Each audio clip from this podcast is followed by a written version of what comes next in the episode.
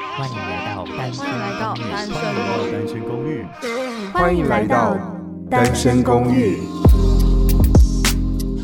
这里的人有欢笑，有泪水，有知识，有故事。今天前往。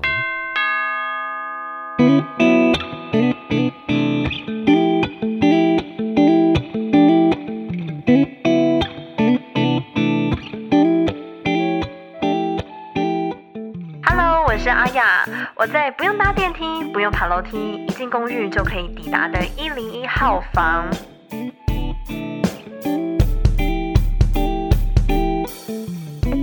你没有听错，没有看错，也没有走错，今天就是星期四。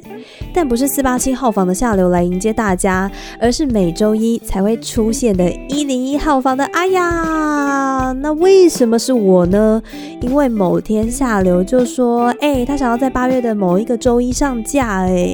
至于原因跟内容的话呢，就跟他每次上架的节目一样，都是个谜，只有当天听的时候你才会知道。当然，输人不输阵，今天不来做个特辑呢，就对不起自己的星座。好，我什么星座大家自己去猜啊。所以我就开始想到底该做什么，结果思来想去，想到周遭的朋友不是快要30，就是准备要30，或是刚过30，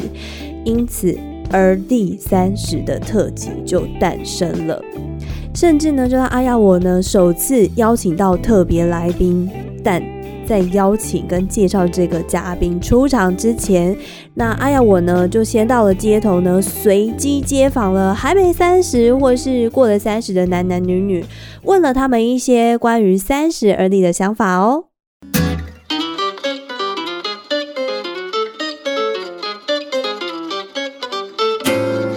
你觉得30岁这个年龄是不是人生很重要的分水岭？算是，我觉得，但有时候这个30这个数字好像是被社会大众给定义的一个数字，其实不管40、50都是很重要的啊。其实我蛮期待我自己有30岁的样子。你期待你自己的30岁会是什么样子？应该是一生当中，应该是就是一个人最像自己的时候吧，就是整个人的气质啊，或者是样子。你有期待在30岁的时候要再完成什么样的目标、梦想，或者是什么 checklist 的事项吗？财富自由。因为常会讲30而立呢，然后你们是已经走过了这个年龄，你会不会觉得30岁是人生中很重要的分水岭的年龄？应该算是重要吧。我们自己来说，人生蛮多转折啊，或者是我们婚姻啊，什么都在30岁以后。我觉得有一点性别差异啦，因为我觉得男生其实还好，但我觉得女生就是一个很现实的问题，就是可能那时候也没工作几年，那时候30拉警报嘛，所以的确我觉得过了30岁的女性也不是说一定要结婚，我觉得也没有说女人一定要结婚或什么，可是如果你人生想要有自己的小孩或是有家庭，可能毕竟生育年龄的限制，所以我觉得对女生来说会比较有感觉。那有没有觉得哪一件事情啊是后悔30岁之前没有达到或完成的，或是30岁之前应该要做却没有做的事情？30岁前没有出国游学啦，那时候就是曾经有想过要去美国纽约，本来要去办的签证要过去，对，但是也是因为碍于就是家庭的因素啊，然后工作的关系，所以也没有办法下这个决定啊。这算是人生中的有一点点遗憾的事情。30岁前一定要做过什么事，或者是你们自己觉得30岁以前做过最棒的决定，让你30岁之后你觉得还好，幸好我30岁前做完了这件事情。不是说后悔有做什么，或是没后悔做什么，只是我觉得如果给还没30岁的人建议，就会觉得在你经济能力许可之下，我觉得就是想到什么就去做，在还年轻的时候多去尝试，不管是出去玩，或是体能活动，或是工作啊 even 打工啊或者什么，因为有了小孩之后真的是比较难出去。我真的还是必须要很世俗的讲一些事情，然后我个人觉得像我自己的工作的话，在金融业，然后其实累积了一些经验，或者是学到一些东西，或者是一些什么的，那我觉得对后来其实还是一个基础。如果说等到后来可能杂务啊，或者是像现在除了家务之外，可能还有一些行政业务等等的，就是说如果当初没有办法在专业上好好的努力的话，我觉得其实后来杂物缠身的话，我其实觉得更困难。所以我真的觉得就是专业上可能要早点决定一个方向。那我觉得男生好像还是要早点，不得不因为社会的期许或压力等等，就是决定自己的方向，然后利用年轻的时候真的要多打拼一些。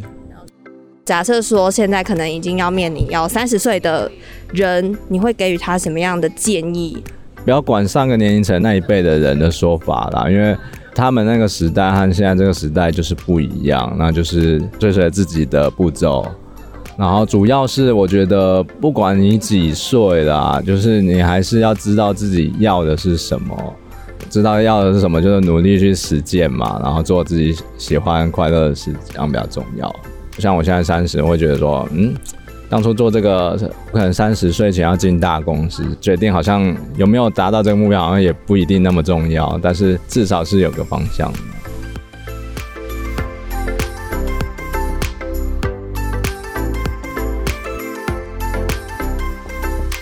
好，刚刚听完了就是街访所有的大家的想法，男生女生各有差异。女生呢可能在生育上呢会有一些需要介意的方向，比如说生育年龄。那男生呢在职涯工作上呢可能要更稳定。那经过这样子的街访，当然今天阿雅要为大家请到一个非常厉害，算是人生胜利组的成大土木系的教授洪靖教授，欢迎。阿雅好，阿雅好。如果之前有 follow 上今年五月吧，在那个 PTT 版上，我想 PTT 是不是就显露自己的年龄？ PTT 版上的表特版，教授就直接上了表特版，说天哪，想要为他重考。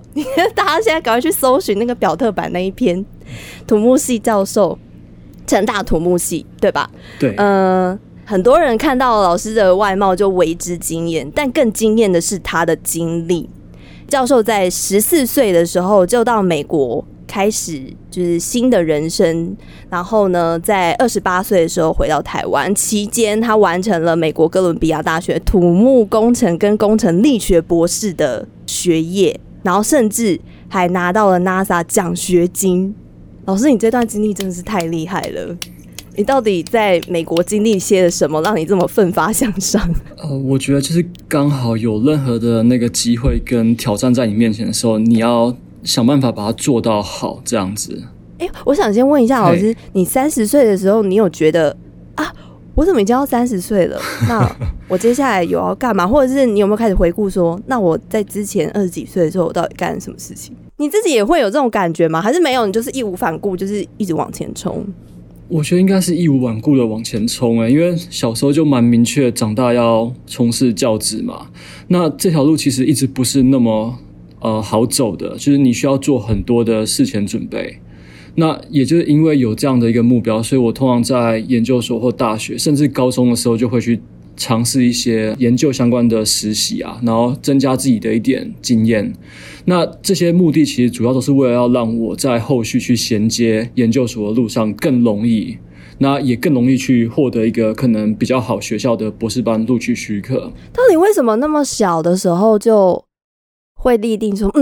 我以后就是要当老师？我觉得那应该是那时候父母他们对我的期望，但我得讲实话，在我小学的时候，他们就有小学的老师外号叫我洪教授嘛。但那时候你真的也不懂什么是教授。其实那时候我真正自己想做的事情是当个那种很厉害的企业家，可是就是那时候的理想跟现实其实没有办法那么容易挂钩在一起，因为你真的不是那么的懂。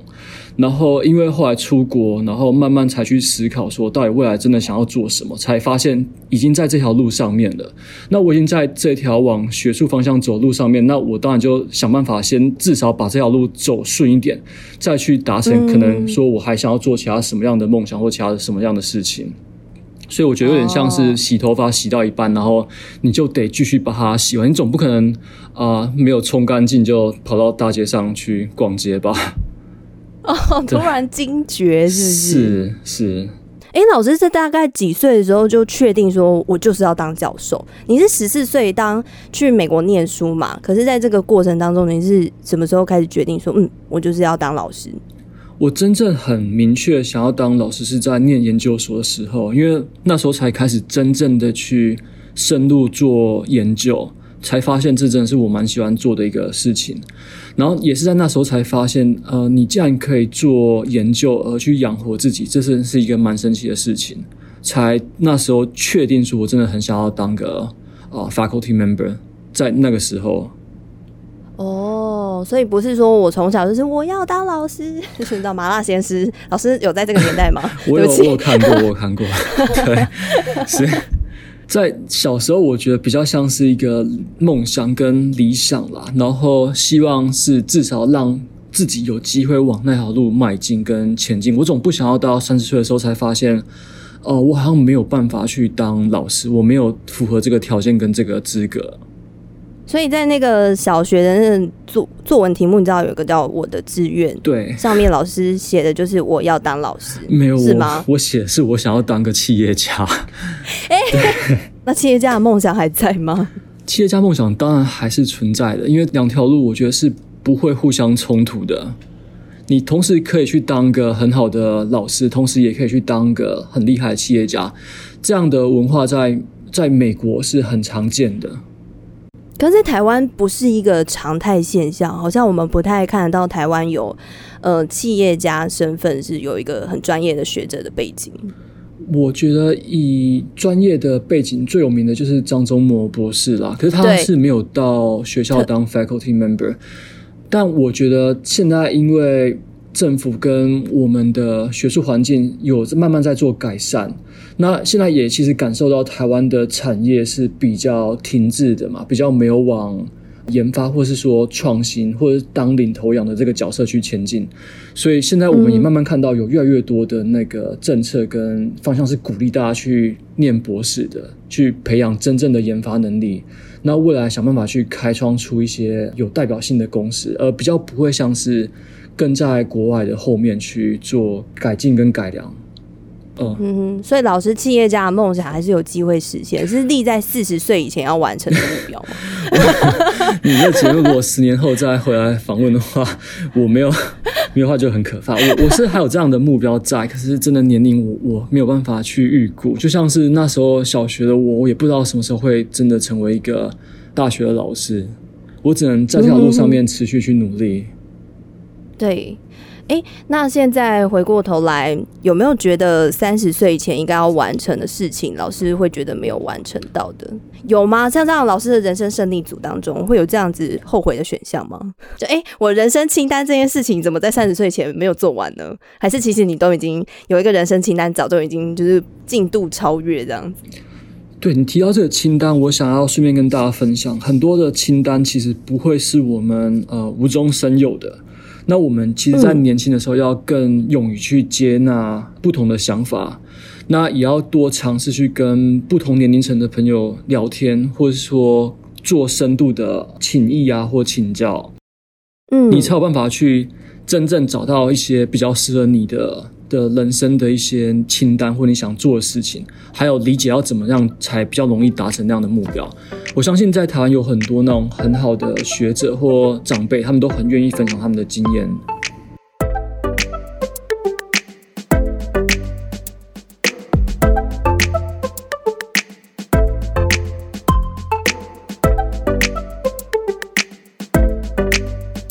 老师在30岁的时候开始了成大土木系的教职工作。那在这个30岁以前，你那时候在30岁前，你有没有曾经对人生迷惘过？还是你就是非常的笃定，我就是要从事教职工作，不会觉得说会不会到了30岁，我的人生需要做一点转变跟变化？我那时候其实是每条路都愿意去尝试啦，那当然教职是我比较理想的一个志业嘛。那所以我服完兵役后，其实我好像是就我退伍其实也不到1个礼拜，我就去半导体外商里面做工程师了。那我觉得这其实也是一个很好的经验啦，就是我在等待教职这段时间，因为我们通常在海外受一些教育会觉得说你不能够有一个空窗期，就你可能你毕业后，如果你空窗期太长的话，你很难去衔接下一个工作。所以我那时候是把时间填得算满满的。我觉得现在蛮多的人有一个很大的问题是，我找不到我自己的人生目标，应该要努力什么样的方向。他们知道我应该好好活着，可是我不知道我为了什么而努力。老师是很早立定啦，就是你是一个对自己目标很清楚的人，但可能有一部分有一群这样子的人是其实是找不到自己努力的方向、欸、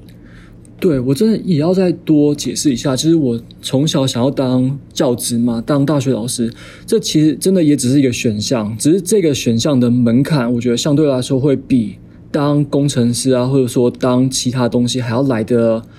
你所需要接受的训练会更多一点啦。就是像是你的学历取得必须先得到博士学位你才有这样的资格嘛，那当你达到这样的资格跟条件后，其实你再回过头去看你想要做的事情，其实我都还是有办法去达成的，而不会说我好像没办法去做那件事情。有一个想法我也很想要跟大家讲，就是其实我们的人生不见得可以活得很长命百岁这样子，我想相大都长命百岁，但就是也就因为我人生是相对短暂的，所以我觉得我当时花了不少时间去取得博士学位，这样的过程是我觉得是非常有价值的。如果说人生是一个200-300岁的话，我反倒觉得我好像根本就不需要花这个时间去取得这样的学位跟训练。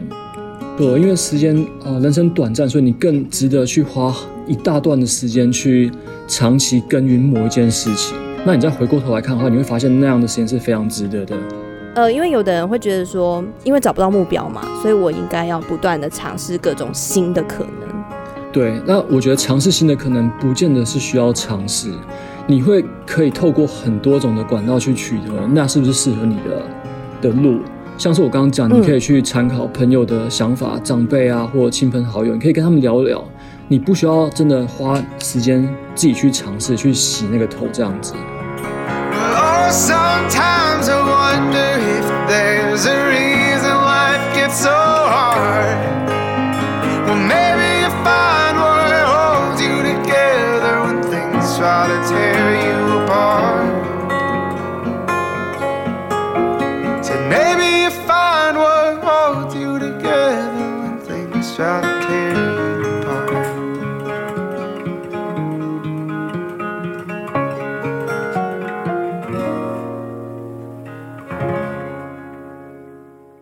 你那时候在30岁以前有没有曾想过，我30岁要变成一个什么样的人，或者是有一个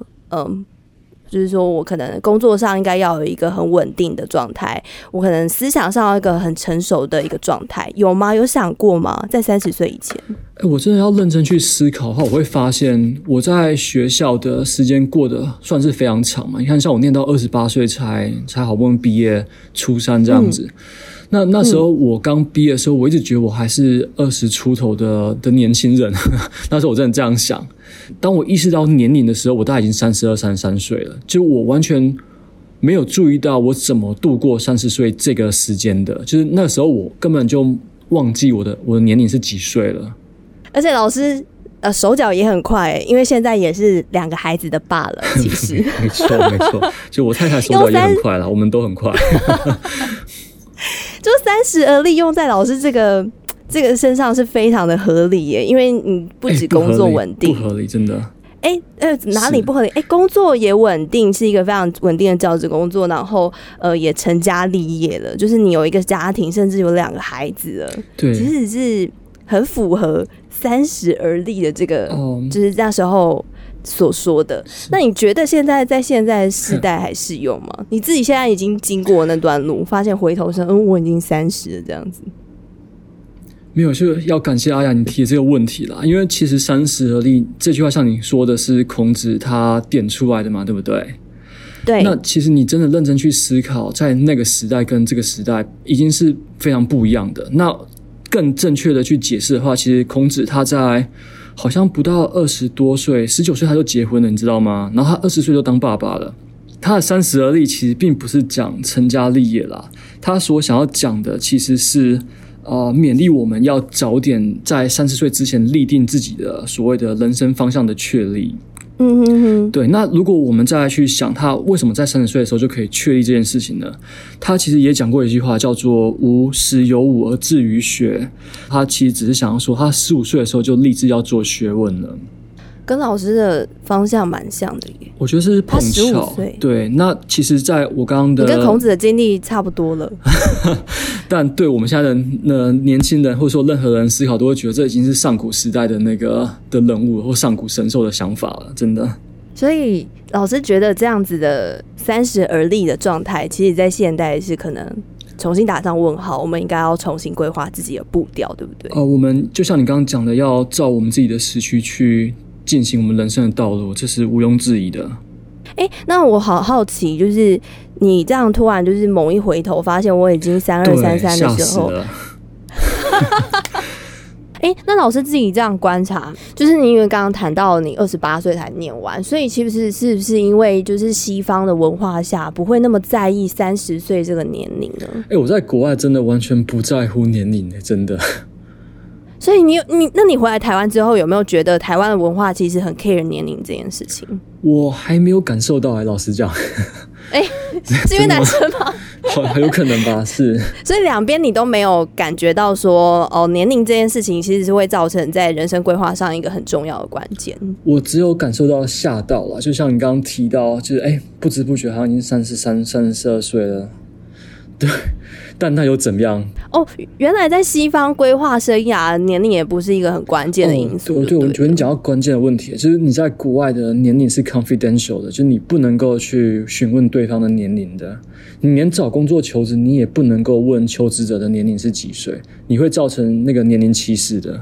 可是那个求职的那个不是都会要求填写出生年月日吗？不行，在国外的求职是会 confidential， 会要求你不能够询问求职者的性别也好，年龄也好，这两件事情是不能够去问的。对，可是在台湾的职场上其实很容易面临这样，因为我们连基本的履历上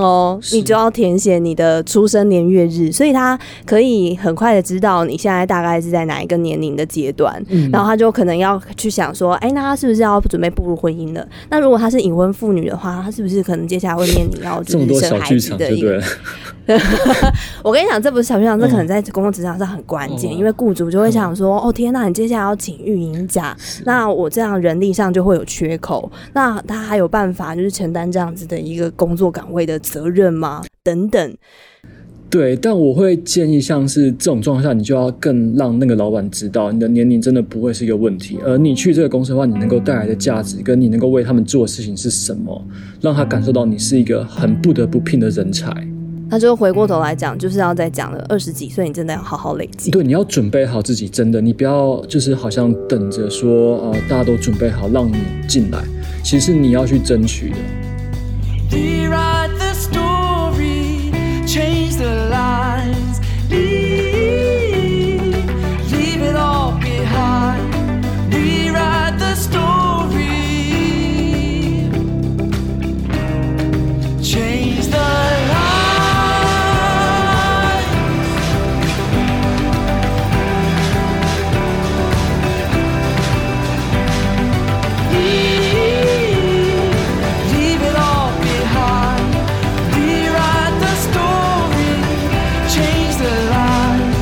Rewrite the story, change the lines.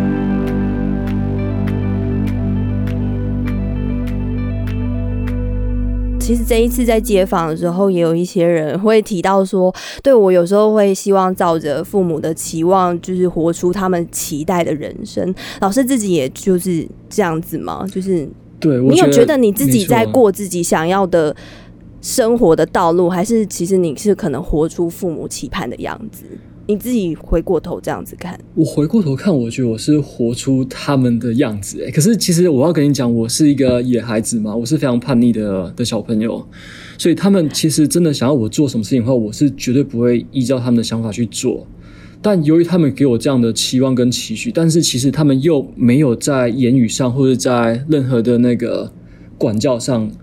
鞭策我往这条路走，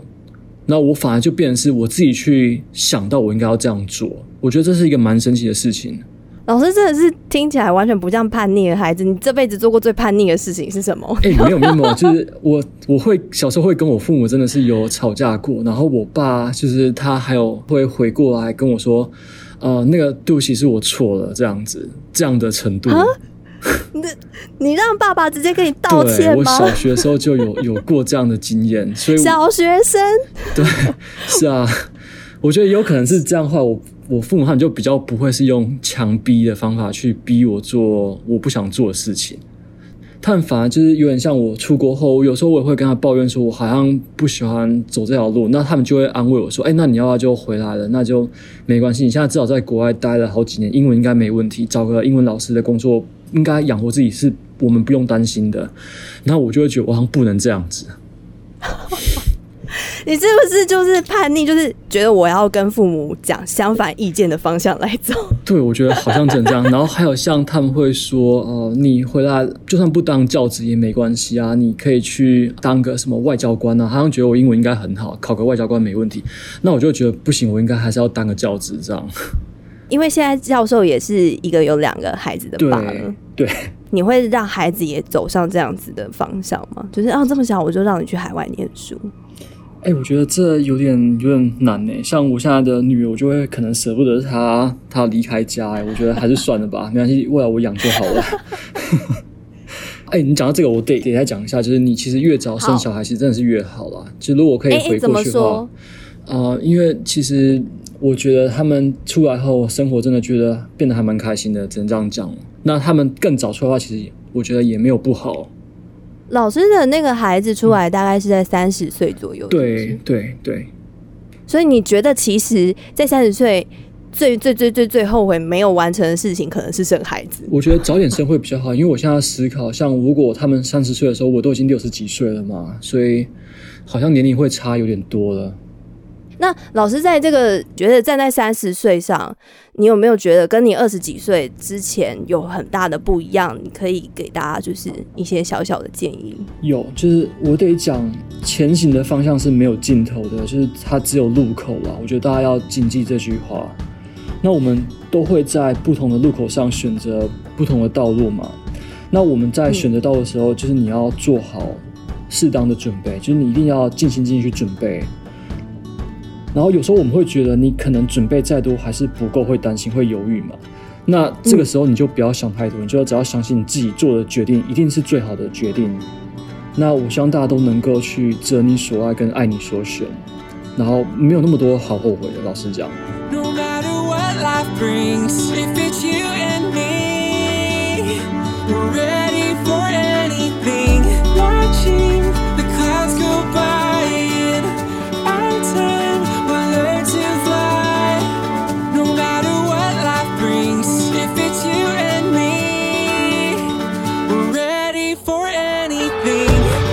洪敬教授呢，在接到我的邀请信之后呢，是非常快就阿萨里的答应接受访问，如同呢在这一次访问中他所展现的诚恳跟温暖。那关于30而立，你是不是也从洪敬教授的故事当中体悟出了一些人生的价值和方向了呢？最后，因为阿雅我自己呢是离乡背景出来工作，因此呢在几次的日常通话下呢，也就不小心问到了爹娘对于阿雅迈入30的期待哦。那我要30了，你有什么话想对我说吗？自己去把自己的事情做好就好，就这样，很简单哦。每个人把每个人现实该有的角色、工作做好，这样就好了。就是你不会期待我30岁应该要赚大钱发大财什么？没有，从来不会期望你们这样子，期望你们每一个都过得说啊，大家过得好就好，不要想说在那个发大财什么那个哦，人各有命啊，没有办法，每个人都郭台铭的1/10，那不可能的事情。每一个人把现实个人的角色工作做好就好，最简单的我这个人很简单，我没有讲什么大道理。做好是什么？就是我只要能够养得起自己就叫做好吗？还是我要做到什么样的程度才叫做好？我就跟你讲了，你把你现实的工作、你的角色扮演好就好啦。你在现在的每一刻，以后的事情，你要以后就看着办，那个没办法预料的，谁都没办法去预料的，就是把握当下的每一刻就好。60几岁，我想说以前怎么样，那个都没有用，想那个都没有用了，因为讲一句话就是没有后悔药可以吃了，认真的活在每一个你当今现在的这个时间里面，这样就好了。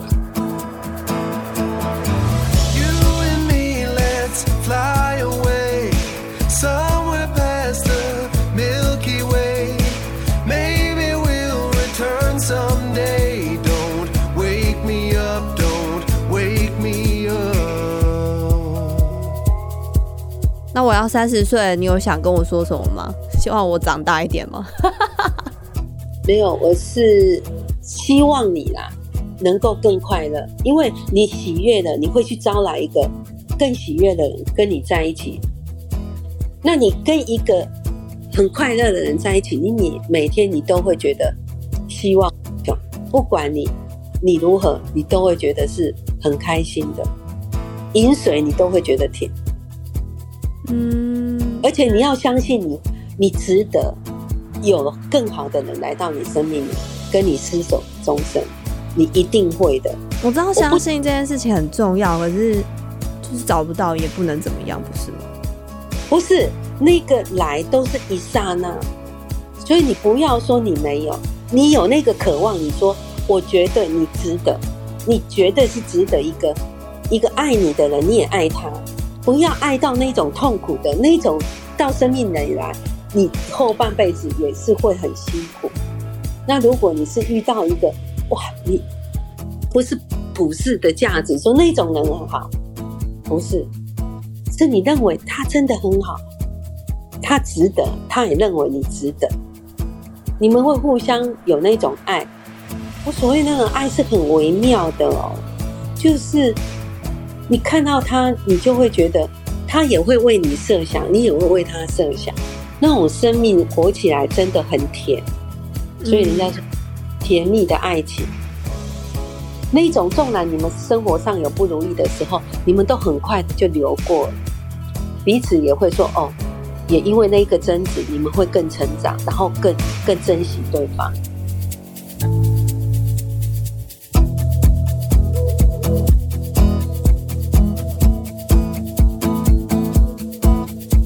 不知道你是不是也曾问过自己的爹娘，到底对于你的期待是什么？欢迎你到脸书及 IG 搜寻单声公寓，声是声音的声，留言或私讯和我们分享你30而立的故事。希望这一集的而立特辑能让在收听的你有被灌溉了不同的想法跟种子。我是101号房的阿雅，我们下次见。Life is worth living.All your loving, and I love